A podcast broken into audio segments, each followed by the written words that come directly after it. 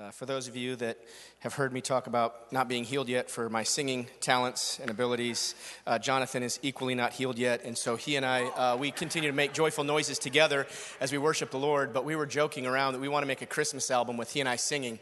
And, but not tell people, right? And, and they, so they buy it as like a gift, and then you give it as a gag gift. They're like, oh, we get this really pretty album, and it's he and I just making a joyful noise unto the Lord. So uh, I don't think it would sell, but it would sure be funny. Oh my goodness. Well, I hope you all had a good Christmas. We had a wild time when you have lots of kids and it's just tons of fun and so, so good. And oh, I want to share a message this morning staying hungry for more of God by not settling in the land of good. You know? And I think that, that at times we can settle in the, in the land of good, you know? But we want to continue believing for God's best. And uh, if you were here this summer, I shared an amazing story of God's goodness, how we were able to move into a new house. It was just such a ridiculous, over the top blessing. Uh, as a short recap, we made an offer on house number one. And long story short, we ended up getting house number two, which was a way better house, just, just over and above. House number one was a blessing, and we're like, thank you, Lord. What a blessing. And then he basically just opened this amazing opportunity for house number two. And uh, just recently, house number two sold. It took a long time because it was a fixer upper. It needed a bit of help. Um, and uh, come to find out, within the first day that the new owners moved in, uh, the AC compressor uh, isn't working. The refrigerator isn't working. The AC uh, vent, uh, like a pipe, leaked into an attic closet type thing that then leaked into water, that then sagged the roof, and then there was mold in there. And then when they started to use the toilet for the first time, uh, that flooded the bottom of the house because the septic sewer uh, was clogged up and wasn't actually getting out. That was day one in the new house. I am so glad that I did not settle in the land of good and went for the best that the Lord had for me. Amen. And we're praying for them. We got to connect with them. They're really nice people. And because the house was in rough shape, they ended up getting at a phenomenal deal. So they still have some margin in there to take care of the problems. But I was like, oh my gosh, right? I mean, just when some of those things happen, you're like, oh, Lord, thank you for not answering that prayer, right? And, uh, but during the season when we were looking at the house, uh, many of my friends and, and, family and even myself started getting the word that this new place, this new house was going to be a season of rest, like a promised land, right? After Israel wandered for 40 years, the, the land of flowing with milk and honey was their season of rest. And I was like, yes, amen. And I was processing and praying before we closed on the house, and I felt the Lord say, JT, I want you to do a drink offering. And I went, a what? A, a drink offering looking through the Old Testament, you know, using Google. I mean, what did we do before Google and Yahoo and all those things? I mean, oh my goodness. I mean, uh, anyway. Our kids have it so good our generation, right? Every generation gets to say that. You don't know what you had. And, you know, like the kid's like, a rotary phone? What are you talking about? Something that plugs in? I mean, that's just crazy. I mean, can you imagine what we're going to have in like 30 years? They're like, you walk? I mean, what do you mean? You just fly, you know, or whatever. At any rate, so I look it up, and, and it was what happened is uh, the Lord lays this out. After the Israel had uh, wandered, they, they, for 40 years, the Lord gives them the instruction in Numbers 15 about pouring out a drink offering. And, and, and some of the commentators look at the drink offering like this if the, the roasted sacrifice was the Lord's meal, the drink offering, which literally was dumping wine on the offering before you uh, roasted it and, and, and burned it, it was the Lord's drink right? And at that time, uh, the, the Israelites would Sabbath, well, that was when you drank your wine, was on Sabbath. It was your day of rest and relaxation.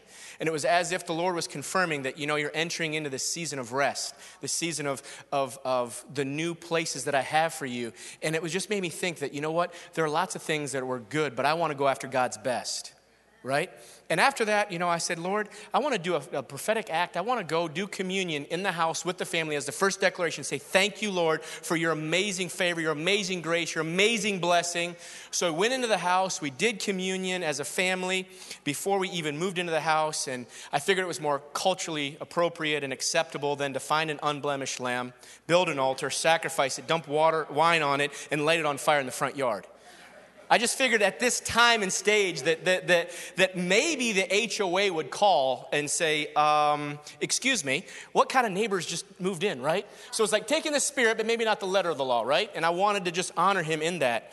And as I've been thinking through this, if you have your Bibles, we're going to look through Numbers 13, 14, and 15, kind of as a high level. And in, in 13, the Lord speaks to Moses about the promised land. He's like, You see that? You're going into the promised land, and I want you to send spies. So they send 12 spies that go into the land, and they, for 40 days, they look around, they review the landscape, and they're like, This place is just amazing, flowing with milk and honey. Can you imagine? At one point, when they're coming back, the grapes were so big, it took two men carrying them on a pole. That's legit grapes, right? And so then they come back, and as you know the story, 12 went in 12 came out, but they had a different perspective, right? In verse chapter 13, 25 through 33, all but Caleb and Joshua came back with a bad report. They had fear and lack of trust, I really think. The Lord says, This is your land I'm giving you. I got you out of Egypt. I got you here. I got you this far. I'm not going to leave you short. But in their mind, they just started to be fearful, right? And then in verse 32 and 33, so they brought to the people a bad report of the land that they had been spying out, saying, The land through which we have gone to spy out is a land that devours its inhabitants, and all the people we saw in it are of a great height. And they were from the Nephilim, the sons of Anak, who come from the Nephilim. And we seemed ourselves like grasshoppers, and so we seemed to them. Now, I'll confess I've never been a spy, but if I was to go spy out some land, do you think that I would want to be found? Right? That's not how spying works. So, how did the spies find out that they thought that they were like grasshoppers? It was in their own head, right? It's not probably they're like, these guys are really big. You're grasshoppers, right? That's not how spying works. You go in, you sneak in. And so, in their mind, in their fear, in their lack of trust, they had this perception that they looked at them as grasshoppers and we're going to squish them. But it was all in their mind, and they were just not trusting. And so the two of them, Joshua and Caleb, were like, We got this, right? And then the Lord, after he took them through the desert and out of Egypt and all this stuff, his chosen people in Numbers 14, the Lord tells Moses, I'm going to wipe them out. A couple million people, gone. And Moses is like, Whoa, you're God. You can do what you want. This is JT paraphrase. However, they just all left Egypt and the people will think that you just brought them out to the desert to wipe them out. And the Lord, I don't know if the Lord set Moses up for a faith test or if they really did change God's mind. But either way, he doesn't kill them all out. He wipes out 20 year olds and up. And they have to wander the desert a day, a year for every day that they spied. So they wandered the desert for 40 years until the generation of 20 and older died off. And the younger generation that were probably raised with that kind of faith in the Lord that believes at the promised land. And so after all this, he get, you know, it's, it's God kind of spanks him pretty hard, right? Wiping out that many people. The very next chapter, look, verse, excuse me, chapter 15. Right after he says, I'm going to wipe them all out. Verse 2 When you come into the land that you are to inhabit, which I am giving you. And then they go into the drink offering. It was as if the Lord was saying, Listen, I know I have to spank you. How many people that have par- that are parents here, when you discipline your kids, you don't love them any less, but you still discipline them? So he's disciplining them, but he's saying, you know what? I'm gonna be with you in the desert during this season. In fact, when you come into the promised land for which I'm promising you in 40 years, I want to have my Sabbath rest with you, and I will withhold my drink during the season. I will be in the desert with you. It's so amazing the God we serve, that He chooses to walk with us in that way as He's shepherding us through this season, right? So much like Jesus, that He came and died on the cross for our sins. What a Savior! Oh, it's incredible.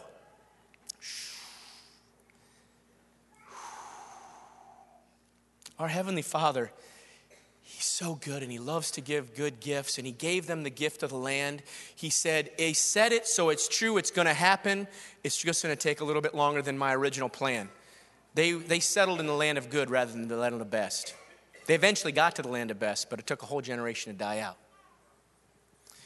If you have your bibles look at um, matthew 7 and uh, i'm going to read it Ask, and this is what the Father is saying ask. What is it that you want? It says, Ask and it will be given to you. Seek and you will find. Knock and it will be open for you. For everyone who asks receives, and the one who seeks finds, and the one who knocks it will be open. Or which one of you, if his son asks for a bread, will give him a stone? Or if he asks for a fish, we'll give him a serpent. If you then, who are evil, know how to give good gifts to your children, how much more will your Father in heaven give good things to those who ask? Amen. How many times have we used a scripture like this or other place in the Bible saying, when you know, I am praying for that boat, that house, that situation, that job. Lord, I'm, I'm praying for that situation. And you know, it's great that we pray for things in that, what we're believing for. But what happens when it doesn't exactly turn out the way you thought it turned out? What if my prayers for house number one had come to fruition? I've been thinking about it. Maybe sometimes the greatest gift that we get from the Father is an unanswered prayer because He has a, something better for you. I didn't know all of those situations were going to come at the house, but the Father did. And in faithfulness, and, and being blessed by the first house, he gave me this amazing second house that was able to bless so many people. We have friends that are, that are living with us, family, they're going to the school revival, their lives are being touched and transformed. We had 21 people at the house for Thanksgiving and Christmas and the day after Christmas. So I'm really good to be here, glad to be here. Take, no, I'm just kidding. It was just such a blessing because we have family in the area, right? Whoa, but we don't want to settle in the land of good. We want to continue going on for the promised land. We want to believe that the Father is going to take that. Ooh into that area. And you know, I like it in Luke, this in, in Luke 11, 9 through 13. He goes through the same series of lists, right? Ask, seek, find. But then it comes to the end. In verse 13, for the Father in heaven will give the Holy Spirit to those who ask. It's like you can pray for those things, and that's good and right and okay and biblical. But what I really want to do is give you the presence of God. I want to give you the Holy Spirit. I want you to come after the giver rather than the gifts. I want you to seek the who, not the what. I mean, even Jesus, God incarnate Himself, said, It is better that I go so that I can send the Holy Spirit to you. Can you imagine walking with Jesus, seeing all the stuff that he's doing in real life right there, and he's saying, It's better that I go? And you're like, You're God himself in the flesh. How, how can it get better than that? Right? And for, for, for my life, if you've heard some of my testimony, that's what my life was, is that I knew of the Holy Spirit, but hadn't encountered the Holy Spirit. I knew the wording. And as Duncan says, you know, for the longest time it was the Father, Son, and Holy Bible, right? Without the Holy Spirit, it's kind of like trying to sit on a three legged stool without a leg. Right? Father, Son, and you're, you're trying to balance. You know, it's the third, the Trinity, together, right? That we can come together. And what is the Holy Spirit? He's our counselor in John 14. He lives with us and in us, the Spirit of truth, also in John 14. He shows Jesus to us, John 15. He transforms us into Jesus' image, Second Corinthians. He fills us with living water, rivers of living water, John 7. He knows all things. He's also grieved in sin because he knows that's not best for us. He prays perfectly when we don't know what to say. I just am amazed that we get to partner with the creator of heaven and earth to change form our world around us. You know, I didn't used to know that we could do things, right? I got saved and then I, I was, it was kind of like on faith, right? When, if you've never met Jesus and you accept him into your heart, you feel a change. But for me, for the longest time, it was faith. I'm not going to hell. I'm not going to hell. That's good. I'm not going to hell. I'm not going to hell. I'm not going to hell. I'm still on faith. I haven't felt anything. Well, I'm not going to hell. That's good. Okay. You know, and and and then boom. 10 years ago, I encountered the living God in a manifest way. And it changed everything because it's still on faith, but it was now on experience. And I've said before, you can debate theology, but you can't debate my experience. I had an encounter with the living God, and it changed my life forever. And you know, you start to pray, and it says there, you know, you pray when you don't know what to do. And you've been in those situations where you're just crying out to the Lord, I don't know what to say. And if you have a prayer language, you're speaking in tongues or whatever. But how many of you ever been praying or ministering with somebody and to somebody, and all of a sudden you get to the end and you're like, that was the most anointed, amazing prayer ever. I'm like, wow. And you're like, then 30 seconds later, you're like, what did I just say? It's the Holy Spirit in you, through you, right? It's 100% you, because it wouldn't have happened if you weren't there, but it's 100% Jesus and the Holy Spirit in you, being used by you and partnering with Him. Oh, He produces holiness in us, He gives us spiritual gifts. Oh, my goodness. I remember, uh, I've shared this story before that, you know, uh, it's been a number of years. I, I, went to, to Africa and, and I didn't know that Jesus really still healed people, right? And could use a skeptical trial attorney in that area. But be, between myself and a, and a Starbucks barista and a pastor and one doctor that didn't really believe in supernatural miracles like that, 10 blind eyes or partially blind eyes were opened on that trip. It changed my theology and my encounter changed, right? And, and I remember before that going out uh, on the streets. We, we would do stuff with Bragg Street and downtown Raleigh. We'd go out and bless people. And I was totally freaked out. I mean, I don't know if that's it's, it's you or just me, but like I'm outgoing, but like going up to someone on the street, praying for them, it just made me feel uncomfortable, right? At that season. When you go off to Niger and all of a sudden you're out in the middle of the desert and just object poverty and sticks, and all of a sudden blind eyes are hap- opening and, and deaf, it was just crazy. So I came back. Like Bragg Street was no big deal after that, right? And sometimes it's this exercising those faith muscles and trusting that the Lord has something better for you and them. But you know, my life before the Holy Spirit was good, but it wasn't God's best. It doesn't mean that we didn't have problems. You know, not going to hell is good, but not allowing heaven to be released on earth through you is not best. And that's what we want to do. We want to change this area, this region, because there's so much more. Let's take a look at Acts 18. If you have your Bibles,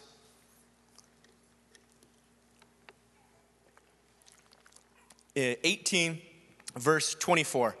And now a Jew named Apollos, a native of Alexandria, came to Ephesus. He was eloquent man, competent in the scriptures. He had been instructed in the way of the Lord, and being fervent in the spirit, he spoke and taught accurately the things of Jesus, though he knew only the baptism of John. He began to speak boldly in the synagogue, but when Priscilla and Aquila heard him, they took him aside and explained to him the way of God more accurately. And when he wished to cross to Achaia, the brothers encouraged him and wrote to the disciples to welcome him. When he arrived, he greatly helped those who thought through grace he had believed, for powerfully refuting the Jews in public, showing the scriptures that Jesus was the Christ. Can you imagine? Here is this amazing, anointed, God fearing, Jesus believing guy that's transforming lives in this area. And Priscilla and Aquila come up. Who knows if he had ever heard of them? Part of staying hungry for God and not settling in the land of good is humility. Can you have someone younger than you that looks different than you, that talks different than you, come up and speak into your life, or can you receive from them? Here he is receiving from two people and he's like, Yes, right? And then we go on. Now he goes away, crosses the sea there, and at that same time, Paul then comes here in verse 19, excuse me, chapter 19, verse 1. And it happened that while Apollos was at Corinth, Paul passed through the inland country and came to Ephesus. This is where Apollos just was. At that time, that would have been like New Testament heyday Mecca City probably a population of about 250,000. It was called the greatest city in Asia at that time. Paul comes into that. There he found some disciples, likely like John the Baptist disciples, because that's what Apollos was teaching, so it's likely in that area. And he said, Did you receive the Holy Spirit when you believed? And they said, No, we have not even heard of the Holy Spirit. That was my life for like 10 or 15 years of being a Christian. I've never heard of the Holy Spirit. What do you mean? I mean, I've read about the third person of the Trinity, but I've not experienced the third person of the Trinity. And he says, then who were you baptized? Well, into John's baptism. Paul says, John baptized for repentance. Hearing this, they were baptized in the name of the Lord. And when Paul laid hands on them, the Holy Spirit came and they began to speak in tongues, prophesying. There are about 12 men in all. They're like, Who is this Holy Spirit? Paul lays hands on them. Boom, the Holy Spirit crashes in on them. And look what happens. And they entered the synagogue for three months, spoke boldly, reasoning and persuading them about the kingdom of God. But when some became stubborn and continued in disbelief, speaking evil of the way before the congregation, he withdrew from them, took his disciples with him, reasoning daily in the hall of Tyrannus. This continued for two years so that all the residents of Asia heard the word of the Lord, both Jews and Greeks. After they received the Holy Spirit, the presence of God exploded in the whole area. All of Asia had heard, both Jews and Greeks, the word of the Lord. Can you imagine what would happen if all of North America came on fire with Jesus because they had an encounter with the living God? Can you imagine what would happen to this nation, this world, if a whole continent uh, of the North America just, just lit up with his presence? Okay, the guy in the back, thank you. I'm excited. There's one person excited that will be this, right?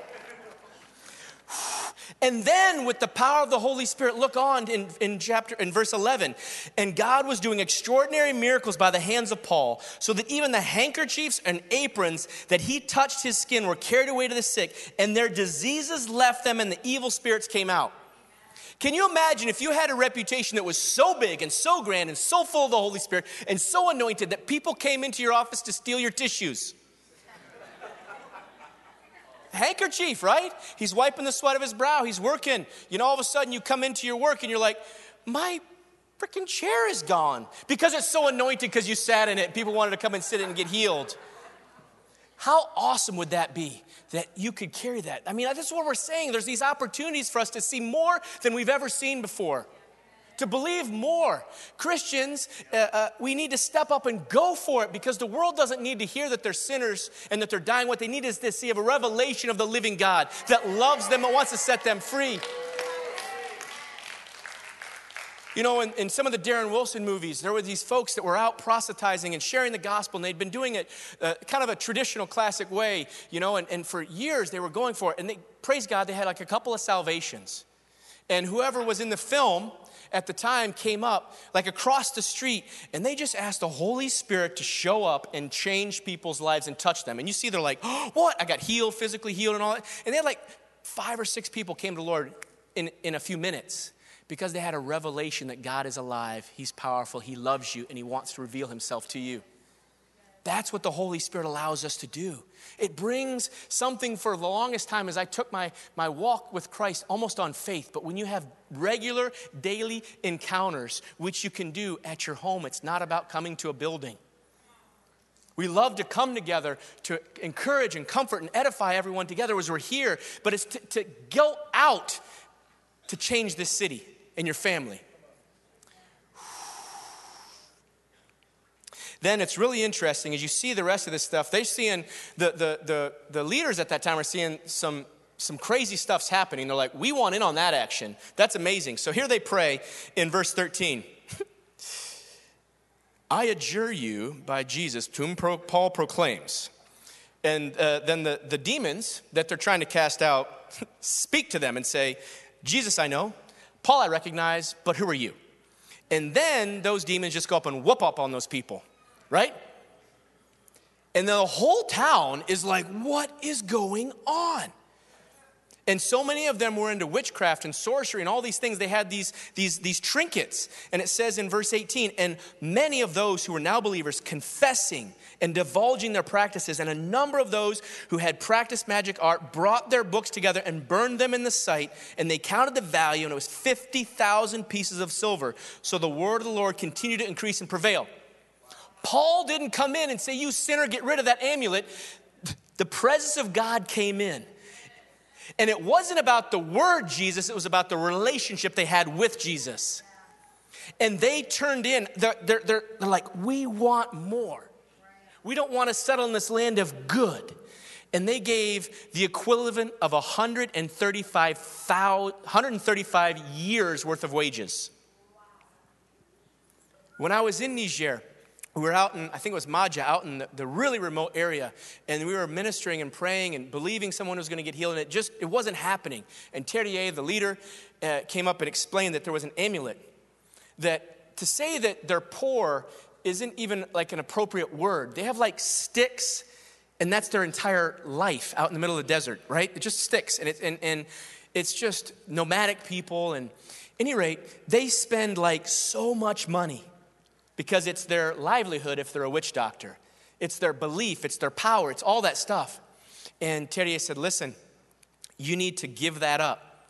And as soon as he gave that up, which would have been an equivalent of who knows how much money for them, a ton. It's like saying, if you believe and give the entire 401k, your savings account, and your job, right? It was that. Boom. He got instantly healed. Do you know the village was changed after that? Right?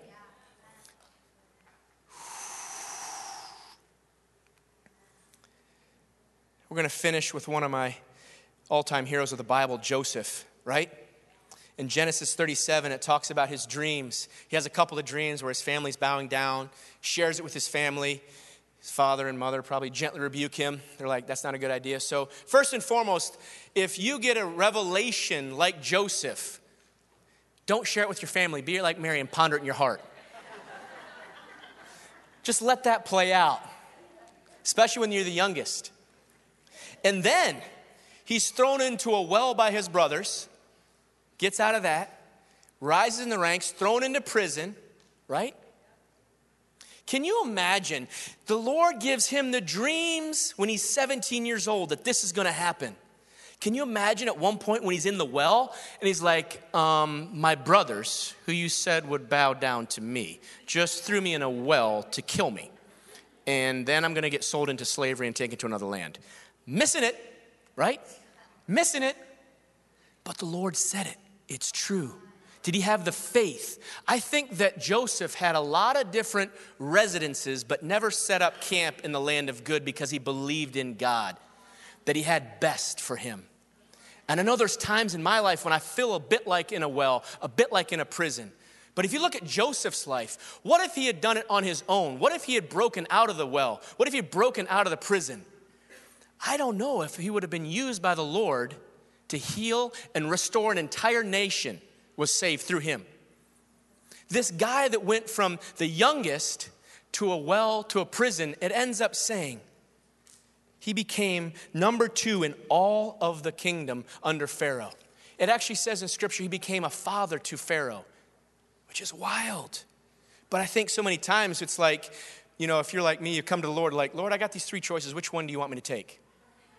As opposed to, Lord, I'm yours. As we were saying earlier, I give you everything. I surrender everything. Use me, send me, I'll go.